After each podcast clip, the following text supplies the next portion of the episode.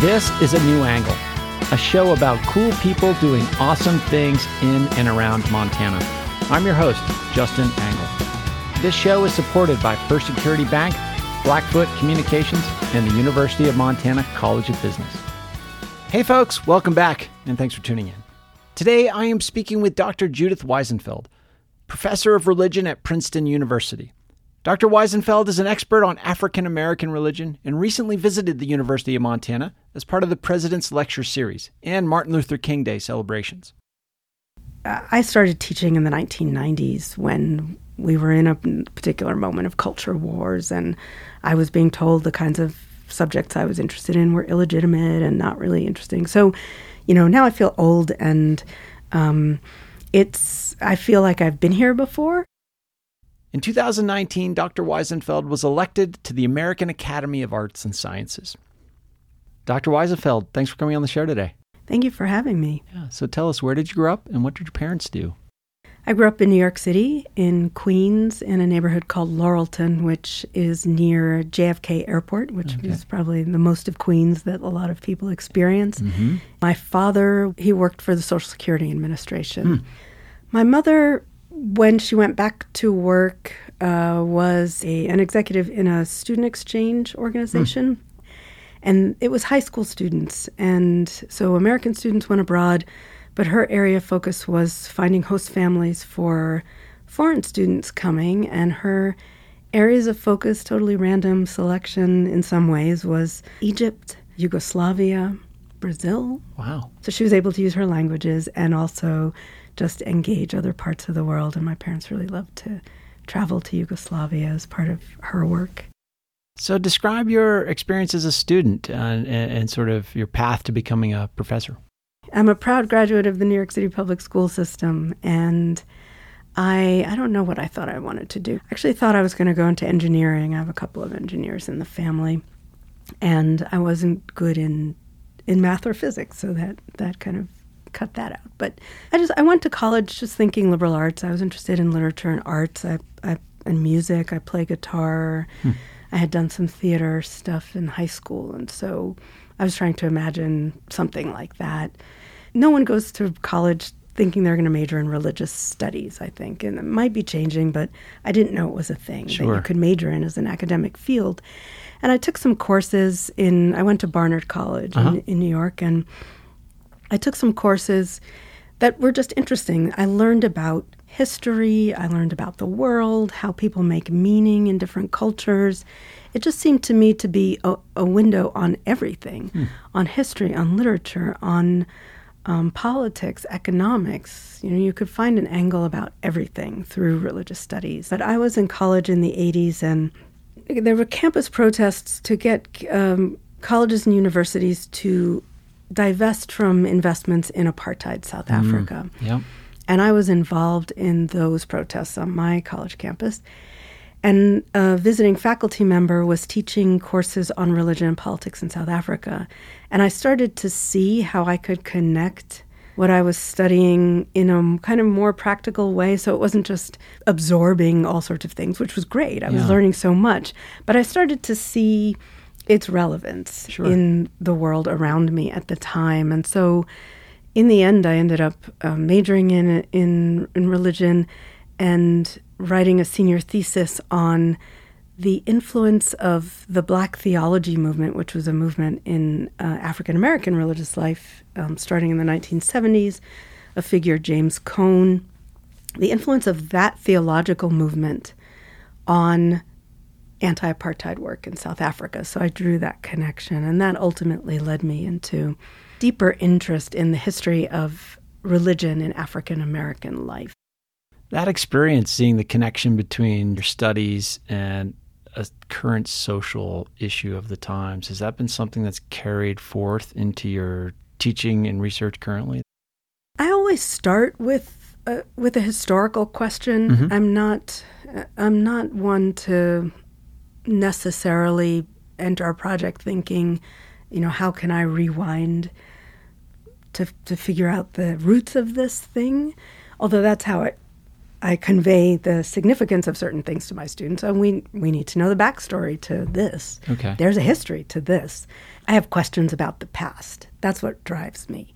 Um, and then people ask me, well, how does that relate to the present? Sure. And I always, I always get really awkward and fumble that kind of answer. But, but it's important. I mean, I, I think both both of those things are necessary. So one, to engage the the present and say, how did we get here? What is the backstory to this? But what really drives my scholarship is how did that happen in the past? Yeah. And to then later think, um, what are the afterlives of this? What are the trajectories? Because it's never it's never a straight line um, of causation, and so I want to resist just projecting things back.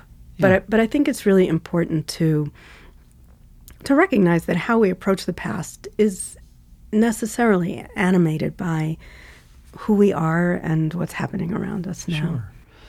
So you're a professor of religion, focus on African American religion in particular. Just generally, how would you sort of position yourself on the intellectual landscape? Where where where do you sort of fit in, and what questions are you trying to answer? I've been mostly interested in the early 20th century period, and a lot of my work has focused on religion in the urban north. And so, in that sense, I did I did set out to ask questions about the the world in which I grew up.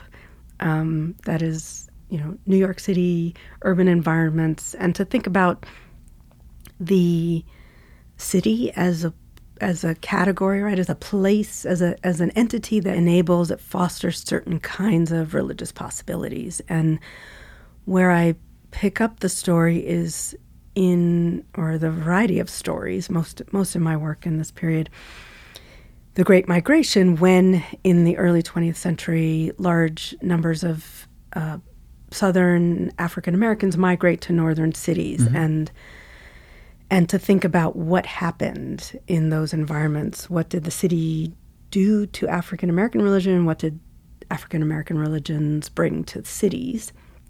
And and also think about migration from a little bit migration from the Caribbean to these cities at the same time. So what what are the cultures in there? I wrote about a, a set of new religious movements that are founded in the urban north in the 1920s and 30s that are really uniquely the product of this population shift and certain politics of the time. So people might be familiar with the Nation of Islam. They might think of it in relation, if they know anything about it, to Malcolm X from the 1960s and 70s, but it's founded in Detroit in 1930. Okay. And so I have written about a set of groups that offer uh, people of African descent in the United States different ways of thinking about race and different religious orientations than the Protestant Christianity that had been the dominant and continues to be the kind of predominant religion. I came to that wanting to know what what was going on in the cities at this time that all of these different groups are coming into being and attracting people to them. What questions are they answering for people? What are people seeking? So I'd love to hear more about your recent project on psychiatry, and particularly psychiatry after abolition. Tell, tell us how you got interested Yeah. in how did this question even arrived on your radar Sure. screen? It emerged from this last book I was talking about just now. Uh, one of the groups that becomes popular in the urban north in this period is called the International Peace Mission, and it's founded by and organized around a figure who called himself Father Divine, and his followers uh, embraced him as as God in a body. Probably born in Maryland, and he had kind of obscured his his history. His mother was probably enslaved, Okay. and he migrated to New York, and he gathered a very large movement around him, multiracial movement as well, but predominantly black. And they were based in Harlem at the time, and they lived communally. They lived sex segregated, celibate lives, and took new spiritual names. And so it's a kind of there's so much press attention to this this group. He was a political figure. New York politicians would come and try and you know get his endorsement. Okay. His followers were they lived these celibate, sex segregated lives, and so they let go of their families. They abandoned families often, and that sometimes meant that they left children Mm-hmm. to join these communal communities. And the family court judge sometimes sent members of this group to a psychiatric hospital for evaluation. Okay. And so, as I was writing this book, I came upon these published psychiatric studies about these members of this group, which would have been cast as a cult at the time. And I have lots of thoughts about that term, Yeah, yeah. which I don't use. But I just was so intrigued by the, the idea that psychiatrists, white psychiatrists, were start were theorizing about African American religion and making claims about a kind of essential black psyche that participation in this group revealed. And so I just kind of pulled a thread to see what else psychiatrists had to say, if anything, about the relationship of race and African American religion to mental normalcy and deviance or disorder. And it just a whole world of things tumbled out of it. There's the suggestion that this field of psychiatry and, and maybe white culture in general had deemed African Americans, former formerly enslaved folks, unfit for freedom. And that comes forth in some of this psychiatric theorizing that you're talking about. One question I asked about this early theory that that a lot of other scholars hadn't in my reading of the of the histories of, of race and psychiatry now was who were these doctors Yeah. And what I've and what did they bring to the table? How did their background shape what what they were um, talking about? And one thing I found was that they were, by and large, um, very committed Protestants. So they brought to their evaluation of African American religion their own ideas about what religion should look like and what is good religion for civic participation. And a really surprising number of them had been enslavers or came from enslaving families. Oh, okay.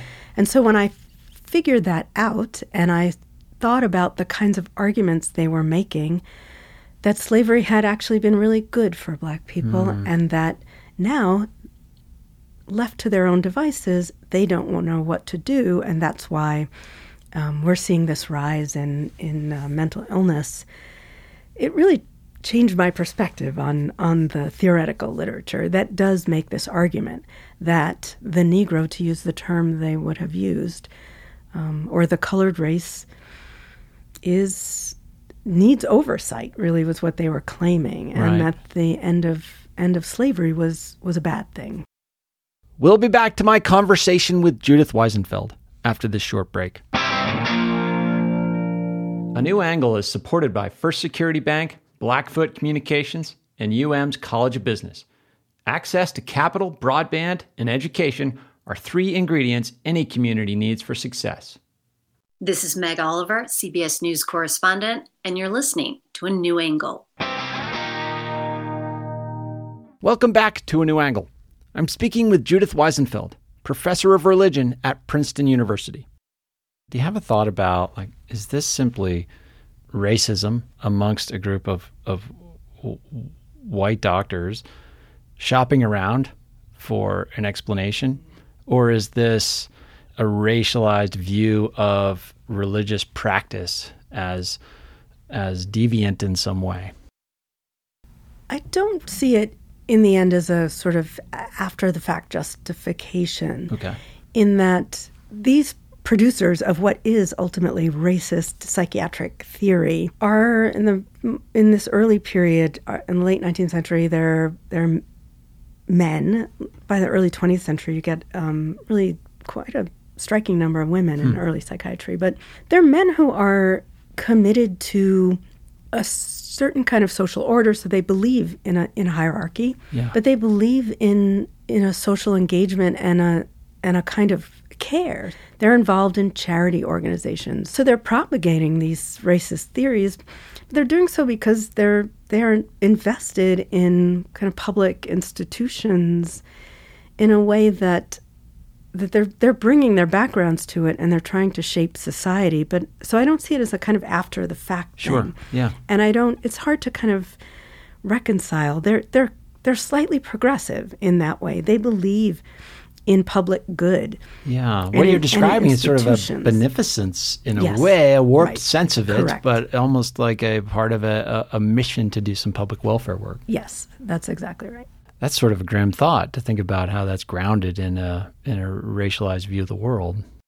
And that calls us to think about the ways in which we might also do similar E- things. Exactly. right? Yeah. So, but do we see vestiges of the, those effects in, in current day medical practice, psychiatric practice?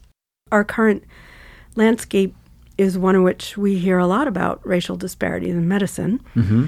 and there's a lot of good work on that. Um, and I I was I had just finished the research for this as the pandemic took over, and we started to hear a lot about racial disparities and deaths Right. in the pandemic. And there's a way in which that discourse makes race the agent.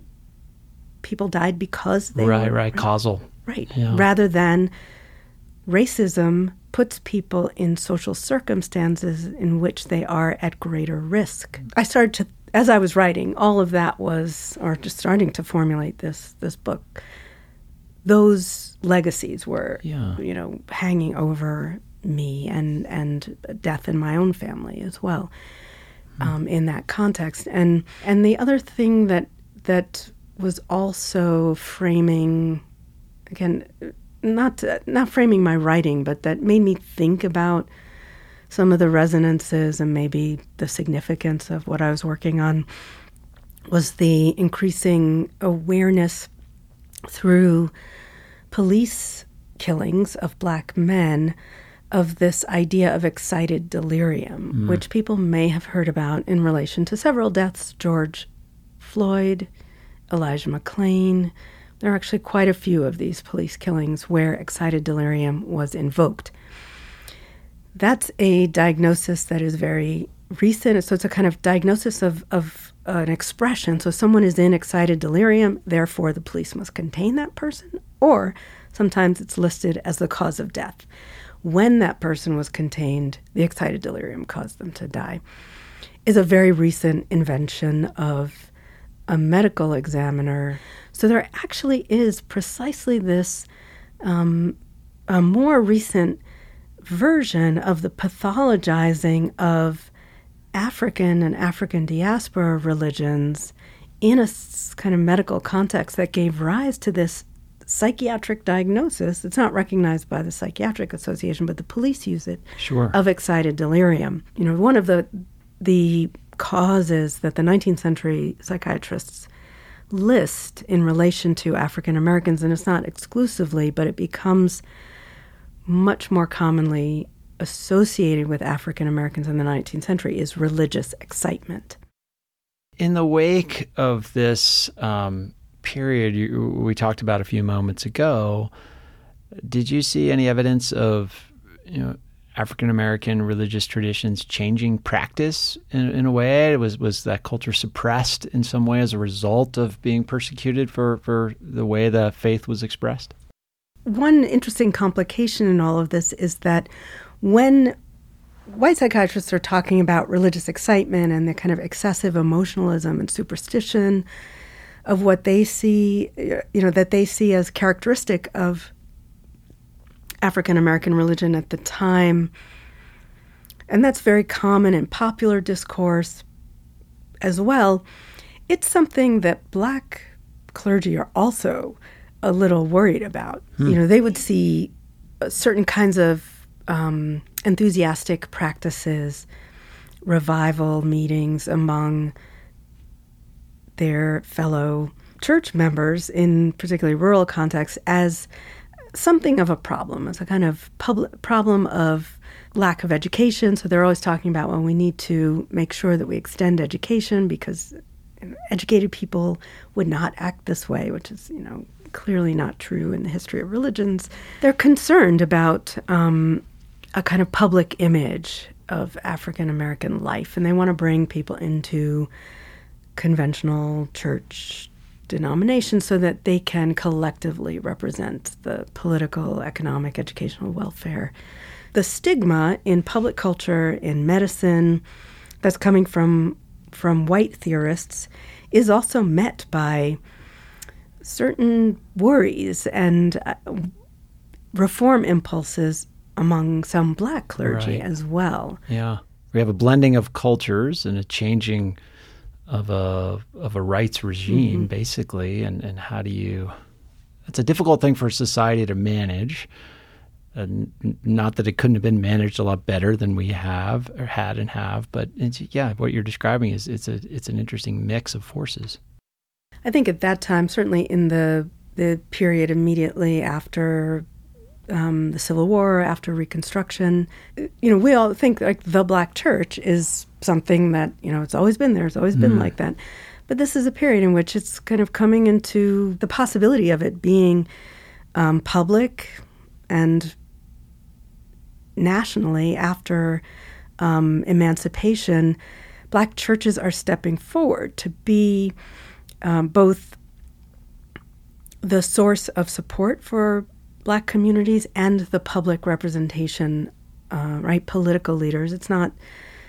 It's it makes sense that civil rights activism comes out yeah. of black churches, but to understand this period that you're ta- in the way you're talking about it, is to to recognize that what comes out of it that that black churches are the public voice in certain ways is something that took a lot of work to do. And it was a lot of work on the part of black leaders to convince black communities that, yeah. that this is, you know, one way to do this. So we're talking at a time when higher education, particularly elite institutions, have come under a lot of fire. You know, people have talked a lot about the testimonies of the you know, Harvard, Penn, and MIT presidents in front of Congress as a member of the faculty at an elite institution like Princeton, just describe what that environment is is like right now. Do you have these have this sort of as this public conversation touched your life in some way? I think there's a lot of searching for ways to undermine higher education and the humanities and the um, and the kinds of tools that historical thinking provide students with? I started teaching in the 1990s when we were in a particular moment of culture wars, and I was being told the kinds of subjects I was interested in were illegitimate and not really interesting. So, you know, now I feel old and um, it's, I feel like I've been here before. Mm. And yet things like social media really amplify it. Yeah. Um, and so the kinds of emails I might get or responses um, on on social media were just didn't happen in the past. I I used to get hate mail in the mail, you know, and that was a, maybe a little bit more frightening when you had to open an envelope and you mailbox. see somebody's warped handwriting yeah. or something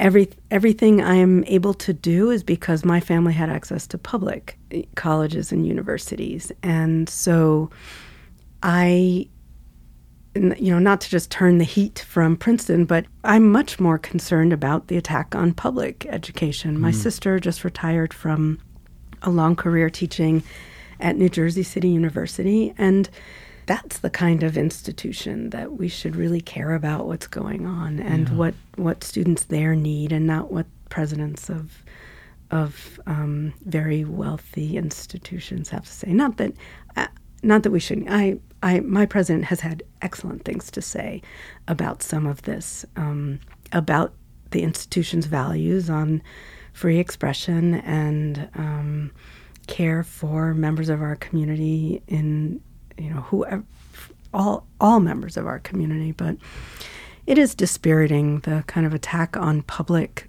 goods and on libraries, on teachers, on public education. And then I also, the last thing I'll say is that, um, again, the difference between our kinds of institutions is that, you know, there's a luxury certainly in um, at a place like Princeton for students to study all kinds of things because they'll go out and someone will say, "Oh, you went to Princeton, and so maybe I'll hire you for this thing." I mean, they they are feeling pressure to not major, but certainly from their parents to not major in things like religious studies. But um, you know, I wish for every every student in every institution the the freedom to just explore their passions and what their imaginations tell tell them is possible. You're here as part of our Martin Luther King Day celebrations. Talk about your connection to his his legacy and why it's important to you. My mother was an immigrant from Trinidad and Tobago. Hmm. And my father was first generation. His parents were born in Poland and Lithuania, and he grew up in Brooklyn and Williamsburg. My mother was Catholic, was very, very Catholic, and my father was raised Orthodox Jewish. Hmm. And they were married, they were actually married in Trinidad, but they began their lives here in 1954, so before the Montgomery bus boycott, before Brown versus Board of Education. Um, I was born before um, the Loving v. Virginia Supreme Court decision that overturned the law that prohibited interracial marriage. Mm-hmm. And so uh, I I grew up in in a world of of you know my parents were you know, they weren't activists, but they were very sharply aware of how their lives were restricted in this emerging civil rights movement and how their lives changed because of the civil rights movement. And so, and it was, you know, they had a lot of, of there was a lot of pain. And it's not something that they talked about a lot until we were older. I grew up just very aware of of what it meant for them, and they they upheld him as someone who who made meaningful change in the world that was meaningful beyond them and to our family. And uh, you know, I vote in every single dog catcher election because my mother impressed upon me that that is you know I, that is what the civil rights movement was about, and those are principles we we value. Well, Judith, it's been a pleasure learning more about you and your work. Thank you for visiting with the University of Montana and our students and sharing some of your story with us today. I greatly appreciate it. Thank you so much.